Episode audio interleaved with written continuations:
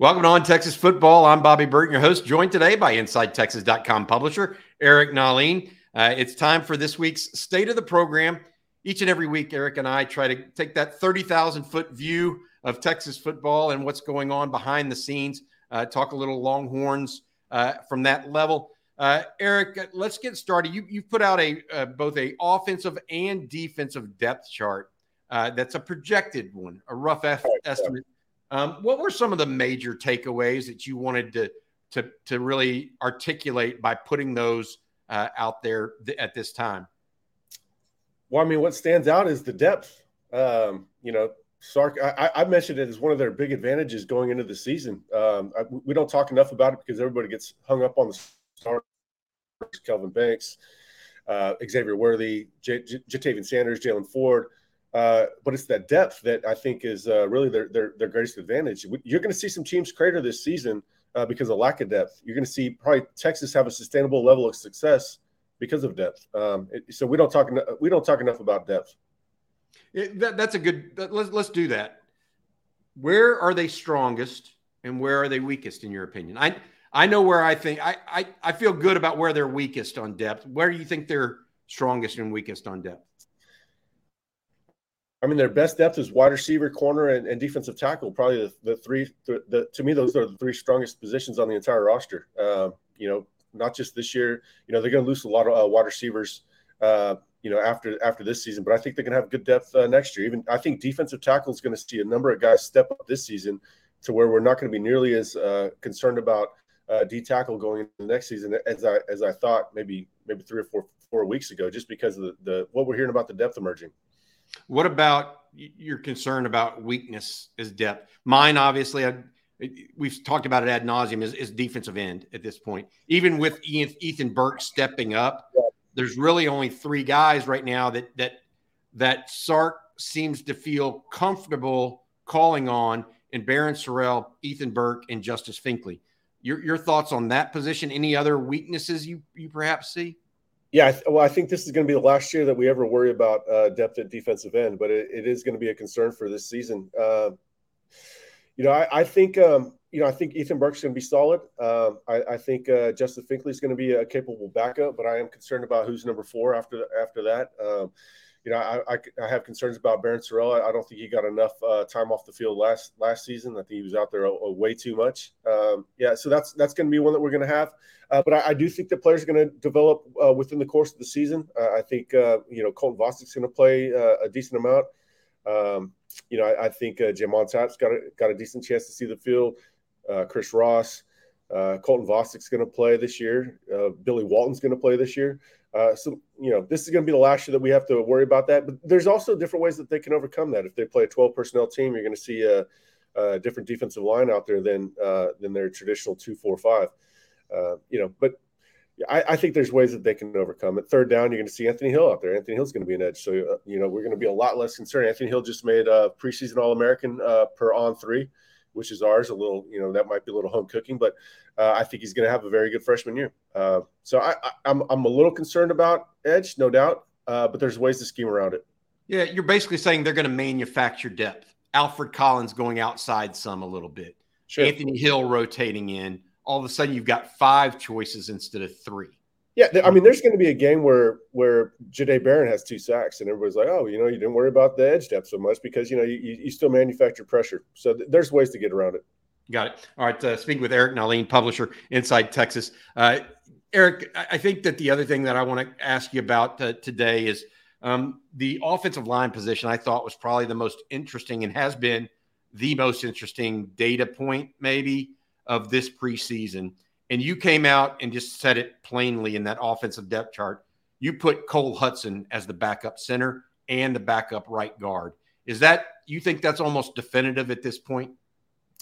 Uh, yeah, I think I think that's definitive. I think pretty much every one of the uh, uh, position battles that we've talked about coming into the season, I think, are kind of defined at this point, um, and that's one of them. Uh, I, I, I, do, you know, maybe maybe I'm wrong. I don't know. Uh, but based on our our intel, you know, uh, DJ Campbell's out there with the ones uh, more often than not, um, and I think that uh, I I think that Kyle Flood is kind of uh, you know contingency planning down the down the road at for having Cole at center. you know, I think Cole's probably going to be the center next year. Got it. Uh, I want to say thank you to our sponsor each and every week. Uh, the State of the Program is brought to you ad, by Adam Loewy and the Loewy Law Firm. We appreciate him and his sponsorship each and every week. Uh, he's been helping injured Texans for decades. Uh, give him a shout at 512 280 0800 or uh, visit him at the loewylawfirm.com for a free consultation. Ad, Adam and his team uh, can help you do, if you've been injured in a wreck, on the job, give him a shout. Free consultation, loewylawfirm.com. We appreciate you, Adam, uh, as well. Hey, Eric, uh, you caught the interview, I know, with Kevin Eltife, uh, the uh, uh, chairman of the Board of Regents from the University of Texas. Uh, you also saw the news that Texas picked up a $10 million donation from, yeah. a, from a donor for, for Chris Del Conte's salary, ex- essentially endowing the athletic directorship uh, what are your thoughts on what's going on behind the scenes based on what you're hearing? A lot of positive press, in my opinion, uh, coming out of uh, UT athletics at this point. Yeah, no, no doubt about that. But full disclosure, I did not see the interview yet. Um, I was driving uh, pretty much. Then you, uh, you you dropped it, and then I was meeting up with some of Eltife's friends in Dallas. So uh, I didn't. it was it was a late night with some of uh, crew, so I kind of got the behind the scenes uh, without actually watching the interview. Um, you know, my my resolve uh, is to I just have belief in these guys. Uh, you know, Eltive, Hartzell, uh, Del Conte, and, and Sarkisian. I think they really have have a good thing going. So I mean, my resolve in, in hanging out with some of his buddies in Dallas last night um, they're effusive in, in his praise, and these these are these are high high achieving people that I have a lot of trust in, just personally. You know, I think these are very smart people, um, and when they believe in these guys, that gives you a, a, certain amount of trust as well. This goes back to, you know, when we were uh, you know leading the charge on on whether or not um, uh, Tom Herman was going to come back. You know, we started to build a profile on these on these men, which is, I think is kind of why you know we've kind of uh, uh really understood where the, the whole program is going uh, at a distance, uh, just because we, we have this profile built on, on, them. We, we understand how intelligent they are, how how positively motivated they are for football to succeed. Um, you know, Texas has in the past has said, you know, we want football to be good. Well, they wanted football to be good from a financial standpoint. These these men want football to be good because they're they're there's emotionally invested in as, as you and I are, as, as people watching this video are uh, and that that's I think that's going to uh, come out in the product. I really do too, Eric. I, I think that that's you know I, I, I talked with him about Texas being challenged is a good oh. thing, right? Oh, yeah. It's oh, something yeah. that you've mentioned, Paul's. I mean, we we people that have been through this ringer. There's been the, the ones that just wanted to. Oh well, we're still making ten million dollars a year and putting it towards right. academics. That's okay. That we're getting it enough out of it. I don't get the sense that that's what Kevin Eltife, Jay Hartzell, and Chris Del Conte, as well as their peers, the, the other members of the Board of Regents, the other influence and, and, and big big money yeah, folks. Rod, Rod Weaver's a big one. Rod Weaver's a big one. So they, they just embrace competition. Um, you know, when we were trying to get information on uh, what the schedule is going to be for the for the SEC, whether or not they're going to be at uh, eight four or nine three, you know, my sources all said we want to play we want to play the toughest schedule we could possibly get. That's that's how these guys are wired. Um, and that goes from Hartzell to to Eltife to to Sark to to Del Conte. They want to play the toughest schedule possible. Uh, they want to create the best team possible, uh, and they're they're going to attack it. And um, I think when you do that, uh, the results tend to follow. Got it. All right. Speaking with Eric Nahlin, publisher, uh, InsideTexas.com. All right. They have the scrimmage this weekend. That's a mock scrimmage, Eric. Okay. You know what these are. You've been through the the the. You've yeah, been through this. We've all been through this before it's essentially a uh, run through of game like situations. They'll go in and kick field goals. They'll call on the punt team late when it's fourth and one and they want to kind of decoy the defense. Those kind of mock situational pieces. Right. Yet, uh, yet Steve Sarkisian says he does not want to put out a depth chart until most likely next week and finally d- decide that. Do you think they're actually already decided and he's just Absolutely. making sure at the end of it?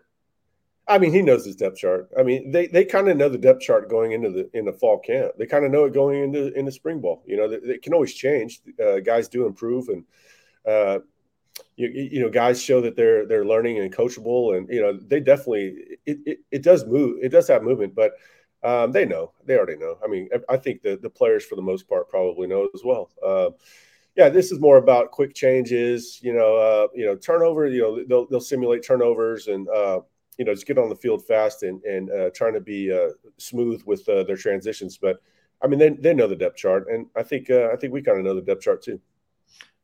talking with Eric Nahlin. Eric, the, the question I have next is about quarterback play at Texas.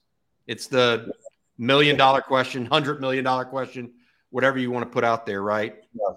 Um, Quinn Ewers in his second season, Maalik Murphy, Arch Manning backing him up. Mm-hmm. Certainly the most talented quarterback room, I think, uh, possibly in the history of University of Texas football, except for maybe when Vince Young uh, was the quarterback and Colt McCoy was a redshirt freshman or still redshirting his freshman year. That that, that may be a little bit, bit different.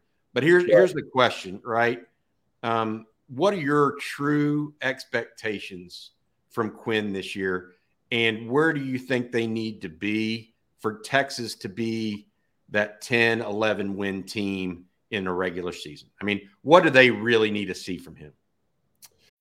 When you need mealtime inspiration, it's worth shopping Kroger, where you'll find over 30,000 mouthwatering choices that excite your inner foodie. And no matter what tasty choice you make, you'll enjoy our everyday low prices, plus extra ways to save, like digital coupons worth over $600 each week. You can also save up to $1 off per gallon at the pump with fuel points. More savings and more inspiring flavors make shopping Kroger worth it every time. Kroger, fresh for everyone. Fuel restrictions apply.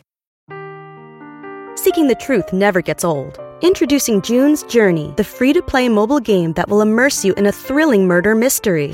Join June Parker as she uncovers hidden objects and clues to solve her sister's death in a beautifully illustrated world set in the roaring 20s. With new chapters added every week, the excitement never ends.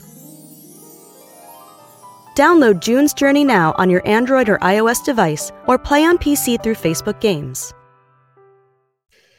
You know, I mean, I've kind of evolved on it. Uh, you know, last November I would have said that that Quinn has to be great for this team to be great, but I, I don't necessarily think that anymore. Uh, I do think that uh, Quinn is going to be good. I don't think he's always going to be great. I do think he's going to have some lapses here and there. Um, I, I, just think he's still um, still a work in progress, um, and, and, that's not a bad thing. I think that he's going to be good this year. I think he's going to put up a lot of stats.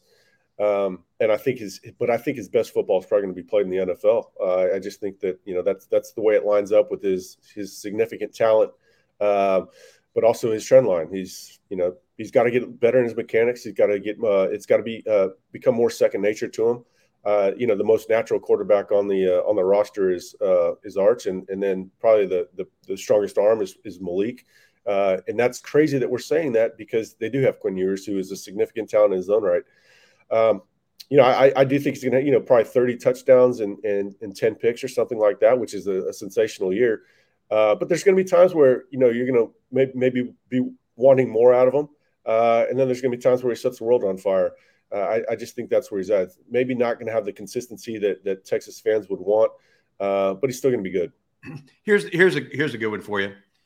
Quinn Ewers clearly moved his conditioning up in the offseason, rededicated himself, whatever sure. you want to call it, right? Yep. Who else are you thinking did that and hearing behind the scenes that that maybe they weren't that player or, or they weren't in the best shape, but have taken it their conditioning even to another level? It's an interesting question for me.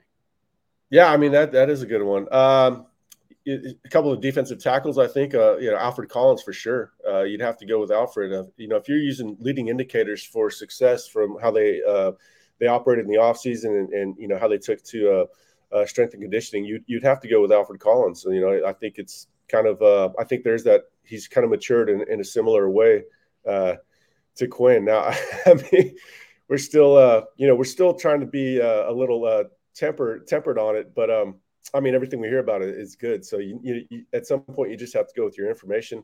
Uh, you know, Steve Sarkisian is, is uh, has boasted about him as well. Um, and you know, you know, Steve Sarkisian is going to know what it looks like uh, more so than us, right? We can have our concerns about uh, zero sum football. Uh,